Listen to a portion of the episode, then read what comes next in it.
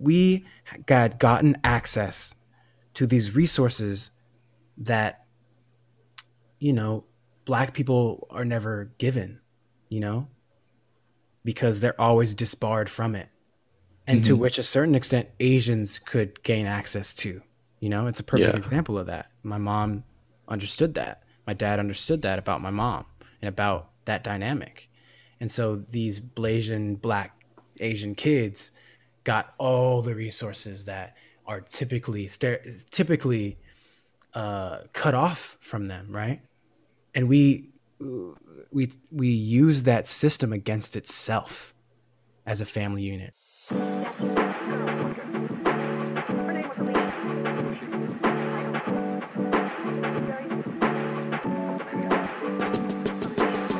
Hey, welcome back to the SituAsian Room for our season 2 premiere. We are back, resuming our journey into Asian America to talk about the Asian American Pacific Islander, or AAPI, issues, culture, and stories. As always, we dive deep into the issues in the Asian American community from questions like where are you really from? and representation to sharing food and our own experiences. My name is Emilie Villaverde. And I'm Zach Ng. We have an incredible season two premiere episode for you.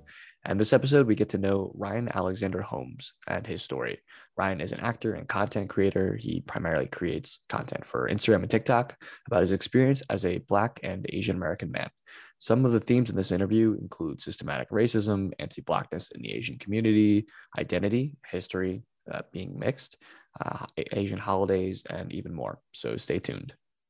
Yeah, guys, this is an incredible interview. I can't think of a better way to start off our second season.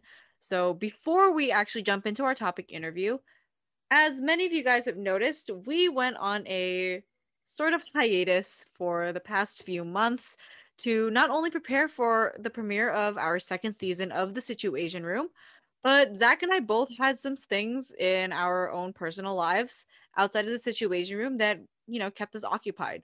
As you guys remember, Zach and I are both students. Um, and you know some the semester has kept us busy. Dude, you know what i realized happened during our hiatus? What? You and i met like saw each other again because we had it we right. haven't haven't seen you in person before that since march and we started mm-hmm. the podcast in may we launched. Yeah. And that entire time i had not seen you in person yeah. until what month august? No not august January. I forgot what semester, what part of the year was. Yeah, till January. And now it's mm-hmm. it's June again. So guys, we were still preparing for the SituAsian Room in the same state on the same college campus. We were still doing it remote. We were still socially distancing ourselves. We were doing our planning meetings over Zoom, um, outdoors with masks on, like in gliders. And I don't think we've never recorded in the same room together. That's true. We have not even when we were we both will. on campus. But yeah, we'll we'll set up a DC studio in your apartment. we'll do figure it out. Anyway, let's get into the interview.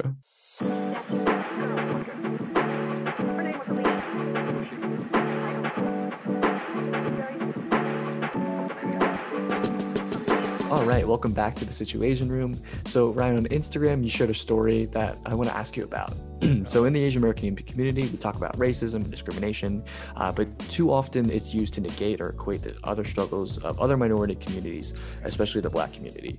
And you know, I don't want to minimize anyone's experience at all, but you know, I thought your story of your family moving to a conservative, homogenous neighborhood really conveyed some of the complexity of racial prejudice in America.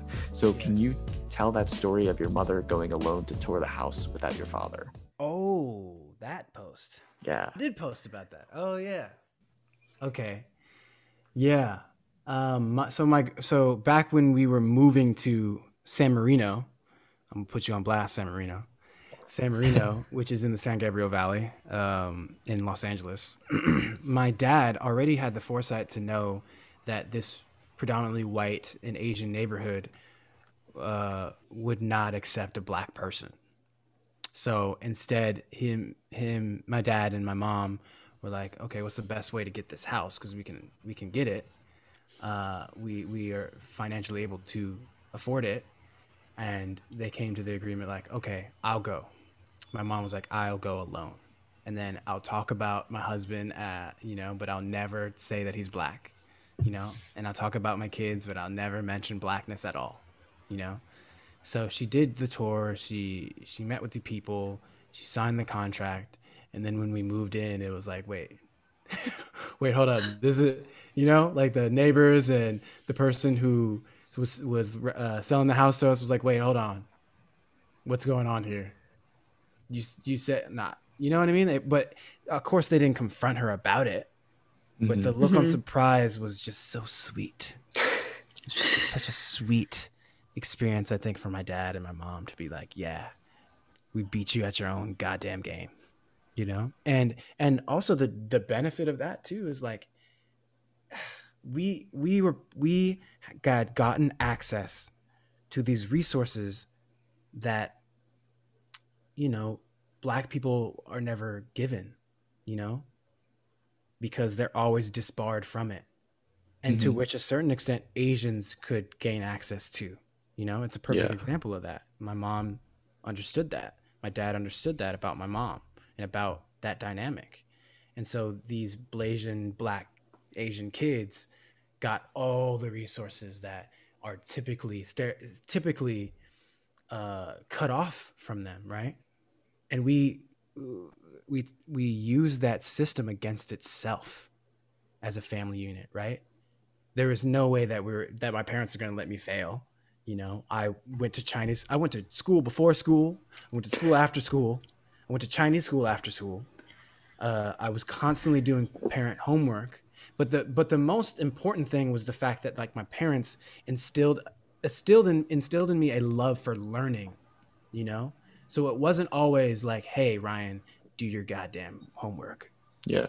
Both homework, both sets of homework. Do that and this. There's like, you know, what are you interested? What do you like to do? and then giving me a bunch of uh, encouragement and resources to go after whatever that was you know for me it was it was basketball. It was uh, you know a lot of sports. It was reading about those sports. It was black literature that i got into. It was you know but you know what i mean. Mm-hmm. um, it was harry potter. Mm-hmm. it was stuff that i was learning outside of school too. And and they took me they they would take me to camps. I was a boy scout um, i would go to science camp. I would do summer school every summer you know? So the, my brain was always constantly wanting to learn wanting new information wanting to know how things worked wanting to get better at things you know? And they put me in the arts too at a young age. I was doing acting tap dancing piano. You know my brother's playing saxophone and playing piano and you know so we got that well-rounded experience. But but back to San Marino, we were able to use all those resources. Um, but at the same time, it wasn't an easy road for us by any means. I remember in first grade, my the my brother's first grade teacher said that my brother was mentally mentally challenged, and that he was ret- like basically calling him retarded. And my dad came to the school and he was like, we ain't playing these fucking games here. My mm-hmm. son is smart. He's brilliant. And I don't care how much I don't care how much you try to persuade me or convince me that he needs to be in a special ed program. That's literally never going to happen. And he looked to the school district, he looked to the principal, and he's like, You need to fire this teacher for saying this. You need to, because it's unacceptable. Because I know my son. And maybe you want him out of your classroom because you're a racist. But that's not going to happen, and you're going to have to deal with us. Period. And my brother went to Yale. You know what I mean? So it's like, shut the fuck, shut up. And they also tried to do that with me. They tried to put me in RSP classes, like the special reading class, which my naive ass at the time, I was like 10, was like, yeah. I went home, I was like, Dad, they put me in this special reading class. There's only like two other kids. Like, what's it called? RSP. They like take me out of regular class and like they say it's like a gifted program. And then he went to school. He's like, what the hell is this program? Why is my son in this program? And I remember going to the program and I would read things and it was the easiest shit I've ever done. It was like, read this sentence, Ryan. Um, the blue jay flew over the fence. I'm like, good job, and I'd be like, yeah. yeah, you know, I yeah, I am smart, but I'm like, this is really easy. I guess I'm a genius, you know. But they took me out of that real fast and put me back into the thing, you know, back back into the regular curriculum, which and me, me and my brother both got humble brag or uh, you know subtle brag or subtle flex, like we got all A's all Mhm. the time, and it wasn't like a it wasn't a pain for us. You know what I mean? We weren't killing ourselves to get all A's. We just loved learning so much because it was instilled in us. You know? Yeah. Uh and, and of course growing up too, you had, you know, the non acceptance of I remember my brother, and maybe he'll hear this, maybe he won't. I don't know if I'm allowed to tell the story, but I'm just gonna go ahead and tell it. okay. his best friends were his really really core best friends were this group of uh, four asian kids and they would do everything together they'd be at races together go to each other's houses they play video games together but then Mhm. one day came where and i think for him it was fourth grade where the n-word came up. And he was like they were joking and saying the n-word and it's like ha ryan reynolds is an n-word ha ha. And he's like basically the third grade version of uh, look guys i'm not playing that shit. Don't say that because it makes me uncomfortable and don't say that. And they doubled down on it. And he just got in a he got in a huge fight. And then after that day he just didn't hang out with them anymore. He cut ties with them. Um, and he started he started hanging out with the white kids and skateboarding and stuff like that. And i think i think that was a pivotal moment that sort of made him understand that these Asian kids or this Asian community, that there was this this divide that he didn't know was there, right? That was very strong and ever prevalent, and no one ever talked about it. But he saw the monster face to face in that interaction, and I think for a while he was like, "You're like, I don't, I'm not dealing with that. I don't want to hang out with you guys. I'm gonna go over here and do this." Mean- Meanwhile, I'm like, I'm like, some dude just called me the N word, and I'm like, look, I'm, I just realized I'm black, so I'm gonna be the blackest black person ever in the world. I'm gonna wear baggy jeans to school. I'm gonna wear Snoop Dogg, a Snoop Dogg chain, and t- try to talk differently because, like, I don't know if you knew this, bro, but we're black, and I'm looking at him like judging him because he's in skateboard clothes that are tight jeans and and ripped uh, like ripped Mm. pants and stuff, and he's hanging out with the white kids, and I'm over here hanging by myself, and this other Asian kid who's like, who like really loves black culture, it's just us two, you know.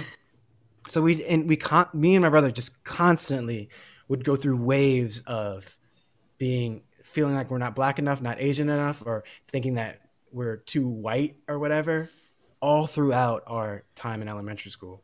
You know what I mean? Yeah, and I- middle school and, and high school. Yeah, I think that with the dynamic of just where you are in life, who you sur- like, who's surrounding you, um, who you choose to surround yourself with, um, it really goes with you know that theme. And you mentioned this earlier in um, one of your answers. Um, you know that the proximity to quote unquote whiteness, Yeah. um, that's you know prevalent in, like you said, it comes in waves throughout our life. It can be yeah.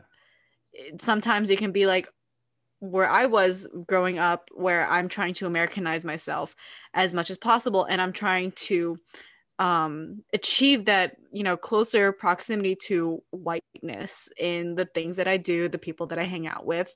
But then there are ways where I'm like, hey, we're I'm Asian, yo, I'm Filipino, like hmm th- like look at this is the food I eat, this is the Yeah. like this is what I wear, like this is it, you know. To feel proud. I think we're also Mhm. shifting.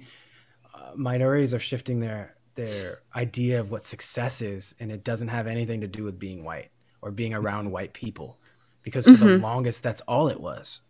That's all it was. Was Yeah. like we don't under we. I don't think we understood how much power we really did have, economically, socially, politically. Uh, I mean, we're still working on the political part. Uh, Yeah. you know, because that translates into more economic power as well. But da- I look at the Asian community and I'm like, y'all just, uh, not y'all, we, we, we did so well. We came here, you know, some of us as refugees, but then, you know, a lot of us uh, after the Immigration Immigration Act of 1965, you know, the, Mhm. were highly qualified and basically recruited to come here, we did really well. We put our heads down and we worked super hard and we formed insular communities that the dollar stays in for and longer than any other community in America. We did that, you know. We did. So what do we need y'all for? Do you know what I mean? But I, don't want to Mhm. go too far in that realm because you know Asians are a minority, and just because they just because we established ourselves uh, successfully in this insular bubble that we do have, we can't allow that to make us feel like we're better than any other minority, or that Mhm.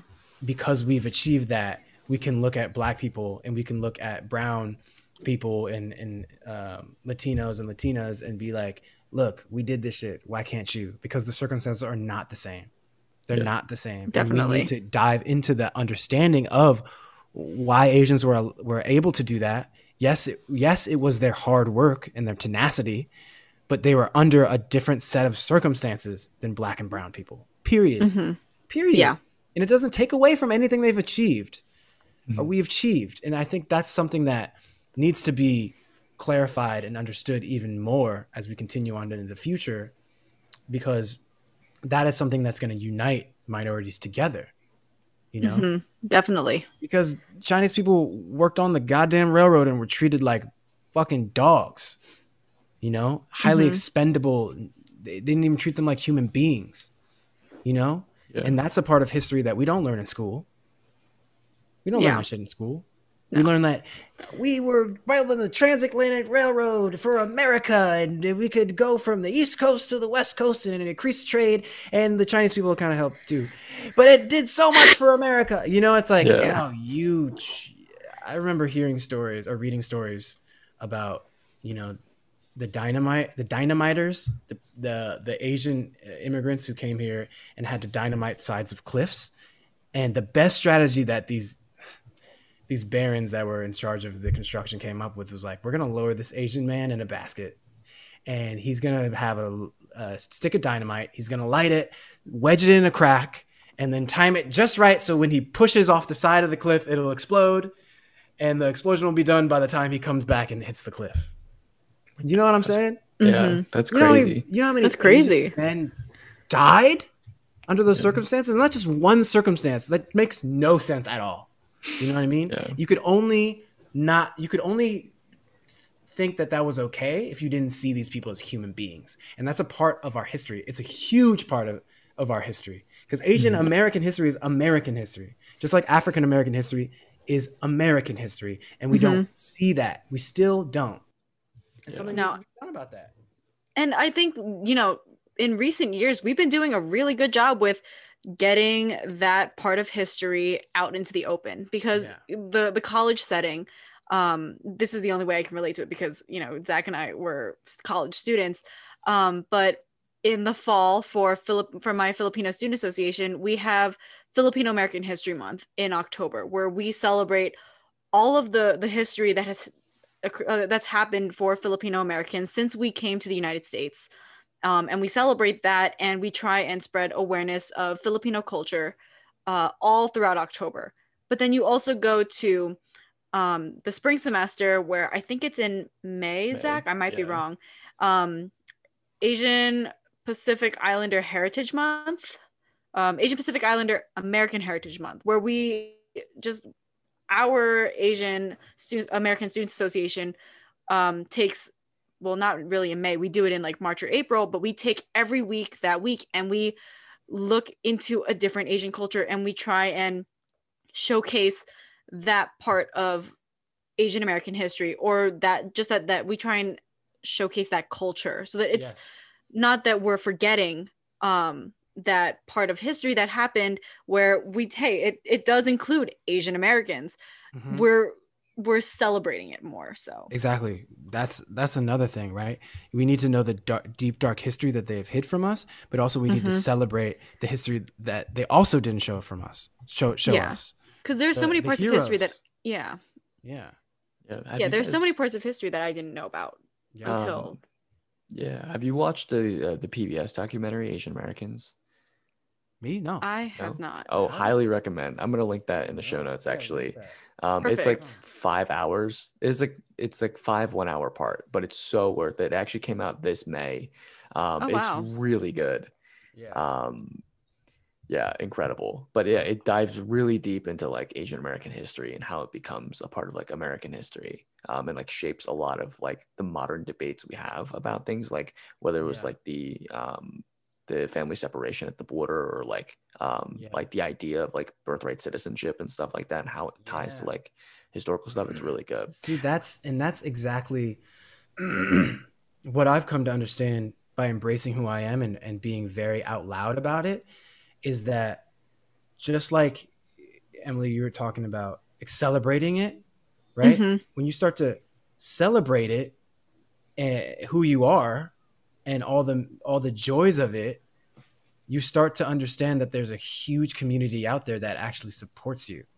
Yeah. I think for me in my mind, I was just like, well, I'm not gonna embrace that because no one's gonna, no one's gonna care. Why do they care? You know, I'm not gonna be out loud about it because why would they care? But in my mind, I'm, I'm, I'm still conditioned to believe that I don't, my story doesn't matter because it's because of this predominant being conditioned by this predominantly uh, white culture that we're subject to in America.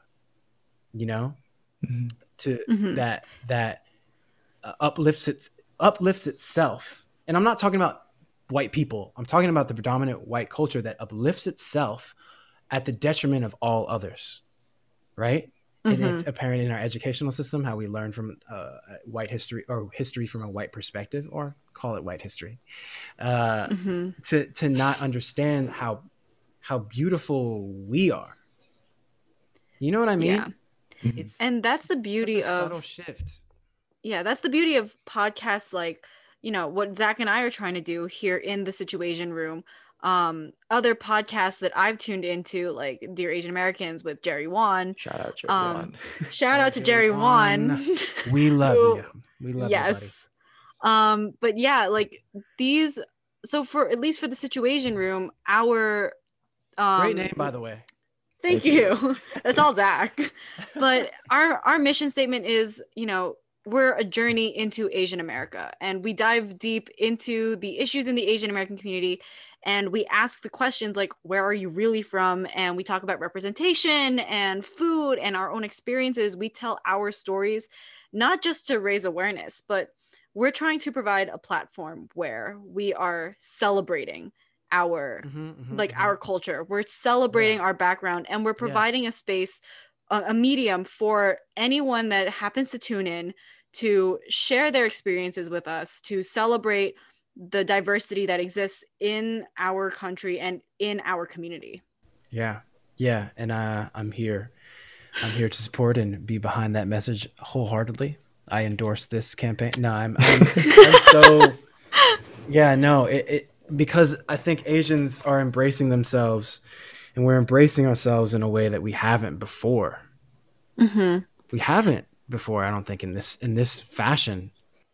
yeah Yeah, I think a lot of it is like the democratization of like content creating, um, Yeah, because that's there's no like executives that can stop us. You know. Yeah, yeah, Mhm. and like gatekeep gatekeep us away from being on TV or, or or not being on TV, but getting our platform and our ideas and our messages out there. Mhm. yeah so Yeah, I know we we are called the SituAsian Room, and we are talking about Asian American topics.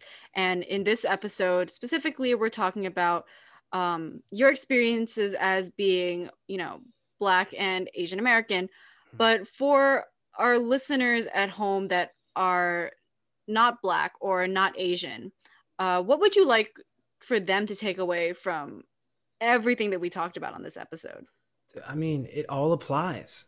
It all applies because we're talking about embracing who you are. We're Hmm. talking about we're talking about knowing who you are and discovering that and celebrating that, whoever you are. And when you're when we when we say it in in terms of this American system that has a predominant culture that doesn't necessarily include minorities most of the time, that's necessary for all of us. Mhm. You know what I mean? And and, and if you are a white person listening to it, it applies to you. Maybe not in a racial way, but in many other ways that you live your life. Do you know what I mean? I don't yeah. think this this message is is only for Asians or only for Blasians like me because my message is definitely not. You know, my message is love yourself and love other people and understand where they're coming from and have those conversations and understand that when someone is speaking from anger and hate that wasn't they weren't born out of the womb like i hate black people. I hate you know what i mean? That that was taught to them. And it's become a cliche to hear like it's taught. It's taught. But it really is taught.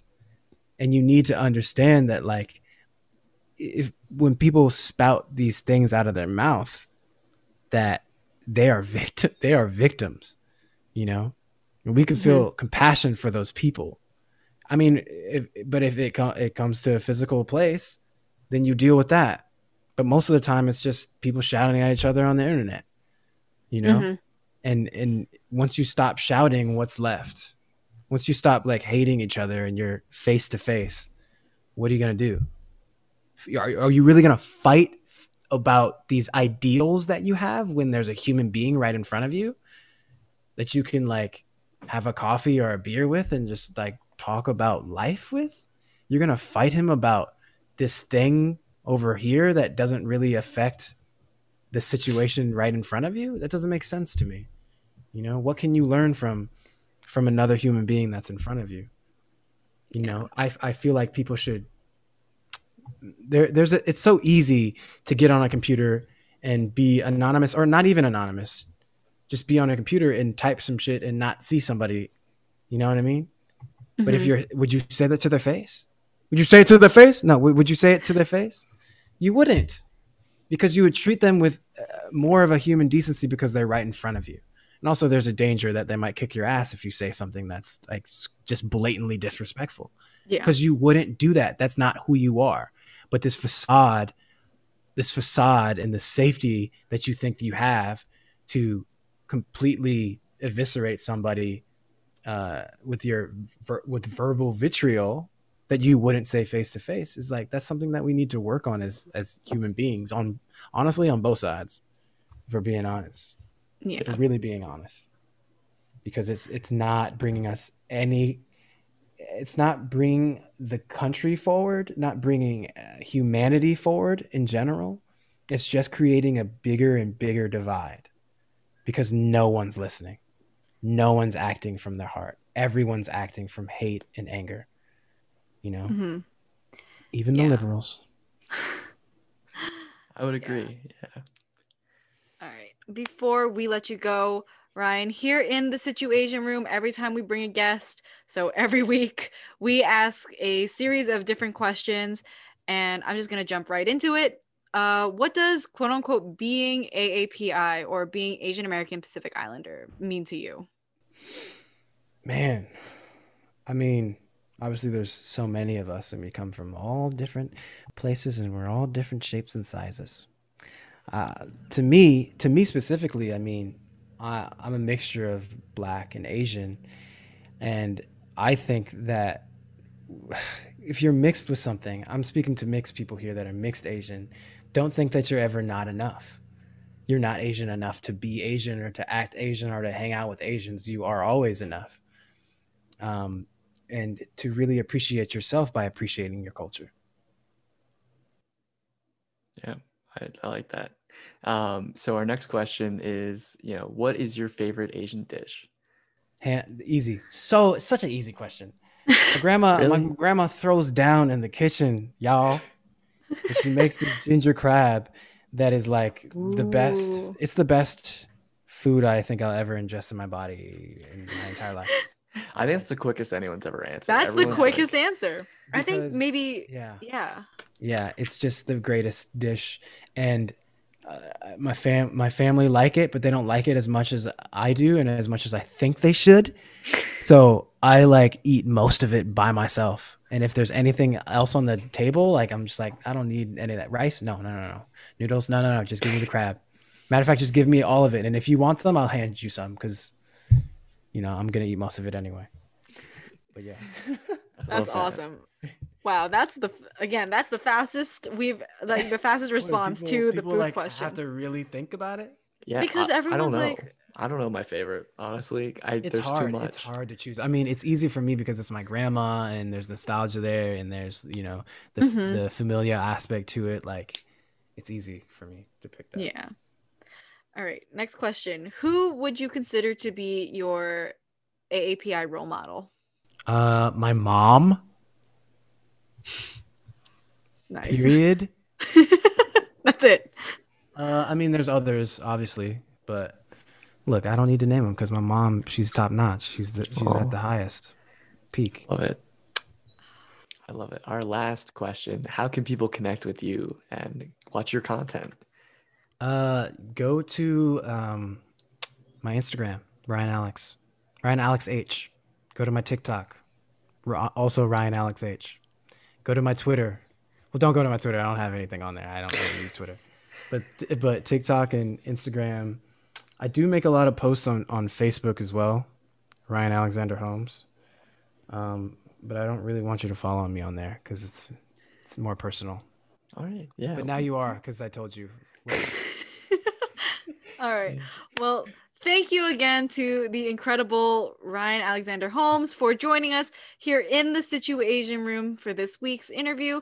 Guys, if you are interested in anything that was mentioned during this interview, check out the show notes for this episode on our website, www.situasianroom.com. But yeah, thanks, Ryan, for coming on to the Thank show. It's been a blast. Thank, Thank you. you. Love this. Thank you.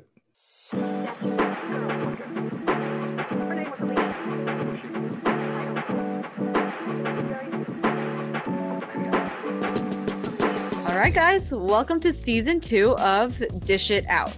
This is our segment where we sit down and dish out some of our foodie favorites from our own cultures and introduce cuisines from around the Asian American Pacific Islander community. So, to start off season two, Zach and I are going to give you guys dishes from our own cultures. So, I'm going to kick it off by bringing some Filipino food to the Dish It Out table. I'm going to be talking about kare kare. So, a lot of my Filipino homies know about this dish. Some people love it, some people don't.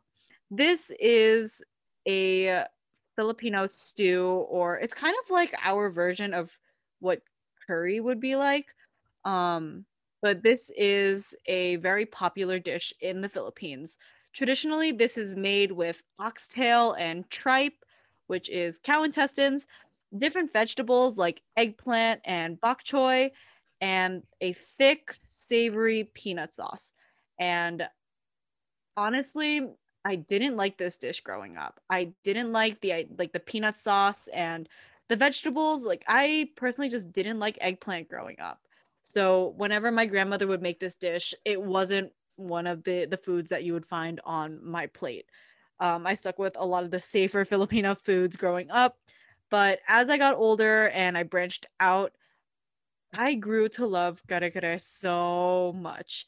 And nobody makes this dish better than my grandmother. Um, unfortunately for Zach, because it does have a peanut sauce, you are unable to try it. Sure, it's good. But I think that this is such a great dish. Um, I have it with a bowl of white rice, um, and you'll find this, or at least for my family and a lot of other Filipino families, you will find this at big parties. It's such a hearty meal, and you know, just because it, it is that curry, like almost stew uh, consistency, because depending on where you have it, some families will make it more of like a sauce, um, but where it's like super thick. But other recipes, you know, it might not be as thick. It might be a little runnier of a peanut sauce. But regardless, the combination of oxtails and mixed vegetables, which a lot of people will, you know, throw in their own vegetables and make it their own personalized dish is what makes it so incredible. And I recently just had this at a family gathering and it's just it's that comfort food. Like it makes you feel all warm inside and oh my goodness, I love it so much. But yes, that is my dish that I'm bringing to the dish it out table. That's awesome. So I'm curious, do you when you like eat it with white rice, do you pour it over the white rice or? Yes. So personally, I like having the rice plated um in one corner and then I pour the kare kare, I pour like the vegetables and the meat over the rice and I take a little bit of the sauce and I like pour the sauce over the rice so that it mixes and it's just every bite is bursting with flavor. I personally I, that's the only way I know how to do it. Oh, interesting. I know that's like that reminds me of like how Koreans eat stew, you know, or they like like mix over rice and stuff like that. Mm-hmm. Yeah, my family makes fun of me. I personally, this is a weird thing about me. I don't like things on my rice. I just kind of like it plain, or like some sauces are fine, but it has to be like super light. Like like fish sauce is Oh, fine over my rice, but like that's about it. And I'm just like, I don't know. I'm really weird. Like I'll eat things together, but they just can't be sitting on top of it. I don't know. There's a weird thing. I don't know. uh, so wait, is the is the peanut sauce like mixed into the stew? Yeah, so it's a like in the sauce, it's like peanut butter. So like you mix it, Ah. yeah, it's like a peanut sauce. It's like a thick peanut, like peanut buttery sauce. Everything about the peanut sauce sounds good to me, but it's just 'cause I'm allergic. Yeah, sorry, dude. That's funny. Is it like is eggplant like a big part of it? A lot of, of a lot of like traditional dishes will include um eggplant. Uh, a lot of people like it'll have bok choy. I have had kare kare in the past with like um string beans in it. Sometimes there's honestly like it's just it's whatever you you make of it. Like whatever vegetables you you like that you want to include, you totally can. Okay. It's more of like the hearty like stew veggies that will like last in a stew, you know? Mhm. Yeah. No, when I was, I feel like eggplant is a very like mature vegetable, you know, like for people to Mhm. buy. Yeah. I don't know. I at school I, I bought an eggplant at the grocery store and I was like, this is an adult purchase. Oh my god. Zach, it is. What? honestly, eggplant is so in my opinion, it's so slept on. Like you can do so much with eggplant. It's a really great vegetable. kind of a pain in the ass to soften though, because you have to like soak it in salt water or like like cook it for a while. But I mean, it's good. I mean, like That's how you know you're adulting. If yeah, I feel like eating to- vegetables is adulting. You know, is I guess. I guess too many of my friends just like make frozen chicken nuggets and stuff like that, and like frozen pizzas. But anyway, uh, my dish for dish it out uh, is a dim sum favorite, sumai or shumai, uh, depending on how you pronounce it. Uh, Cantonese isn't great, but it is a pork and shrimp dumpling uh, with a wonton wrapper that's like wrapped around the side, but the top is open. So think of it like you have like a little meatball of like shrimp and pork, and then it's wrapped around the sides uh, with a steamed wonton wrapper. Uh, and so yeah, it comes in a little like those metal or bamboo steamed uh, holders. I don't know what to call them. Units. I don't. Yeah. I don't know what they're called. I just know they. I just know how to use them. Um, and sometimes they have a little like roe on top, uh, like for like that little pop of orange colored. Um, but yeah, it is. It's delicious. Uh, you know, it's great with like different sauces. Um, and yeah, I I love them. They're dim sum favorite. tried have you ever tried making them? I have not. Okay, I actually recently went to Chinatown, Philly, uh, one of my favorite places, and at uh, this restaurant called Dim Sum Garden, which is like big in Chinatown, Philly. I went to the bathroom, and in the back, I walked past, and I saw like uh, one of the cooks making it, and she had this Oh, wow. massive pile um, of like the the inside mixture, right, like the meat and the shumai and all that. And she like had her wonton wrappers, and she was like quickly like going through and and just packing them in and just like forming them really quickly. I was impressed. Uh, but I don't know. They seem like I, I can make them. Maybe I'll try to make them. Maybe that'll be food for this weekend. We'll see. Um, yeah, actually, I, I will. I'm kind of craving them. There's a place in Miami though. I forget what it's called, but they do vegan uh, shumai. Really? Yeah, I don't know what it is, but I mean, it looks good. honestly i grew up with shumai um there was always like a staple in my family was going to um chinese restaurants for dim sum and getting shumai and just dipping it in the just like a, a mix of soy sauce and hot Like chili vinegar. oil Ooh, That's good. Mhm. I it's like one of the things that I can remember eating like even as a little kid with my cousins at the table with the lazy Susan just like passing Yeah. around different like of those little like metal like tins of different um dim sum dishes and just having like like just like those little round tins like tins and tins of shumai because I was just a favorite for everyone at the table. They're good. I know. I think we had them for uh, Lunar New Year this year. Then when we had our little picnic. Mm, oh we, yeah, uh, we definitely did. ordered them. Yeah. Mhm. Um. Now they're like three bucks for like a few of them, right? Like for like a steamed order. But at the vegan place, they're like twelve like dollars. And I was like, I'm not. I'm not going. I don't have anybody. I'm a college kid. I'm not doing that. But it's interesting. Uh, anyway, that wraps it up for this episode's Dish It Out segment. And if you guys have any dishes you want us to bring to the Dish It Out table, make sure to send it to us. Uh, that's recipes or on our website or through social media. Just let us know. Thank you again to Ryan Alexander Holmes for coming into the SituAsian Room. And thank you all for tuning into this episode. That was an awesome interview. I personally, just looking back, it was really interesting to see how people from our community, people from the AAPI community, are really pushing to not only raise awareness of, you know, cultural diversity, but they're using social media to celebrate the diversity and celebrate showing showcasing awareness of different cultures, not just and it's not just the Asian American community.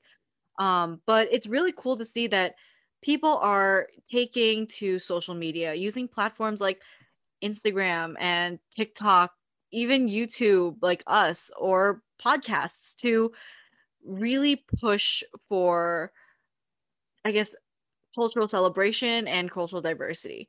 Because 10 years ago when instagram was still fair was still new and you know we didn't have tiktok it was vine or just watching short clips on youtube we didn't have you know a whole lot and it's hard to like i never would have been able to imagine how powerful social media could be um for things like you know using your voice to share whatever messages you find important. Yeah, and I think Ryan's message is really interesting. Uh, his perspective is is fascinating as someone who's both Asian and Black, uh, especially in a time right now. Yeah. Um, he's bringing a lot of different people together because he has this shared experience that, like, maybe you know, maybe you and I hold to, but also people, uh, you know, from the Black community as well. Um, and I think it's highlighting a common humanity, uh, which is awesome. Um, you know, but that's all for this episode. And as always, the SituAsian Room is produced by Crimson Planet Media. Make sure to check us out at our website, situasianroom.com, and follow us on Instagram and Facebook at the SituAsian Room for more content. guys new season same deal we always want to hear from you so send us messages and dish it out recipes through our website slide into our dms on instagram message us on facebook and let us know what you guys want us to talk about next in the situasian room but for now thank you again for joining us on this step of our journey through asian america my name is emilie villaverde And I'm Zach Ng. So, um, same place, same time next week. uh, we have a whole second season to promote Oh, we do. We do. All right. Sounds good. All right. We'll see y'all next time. bye guys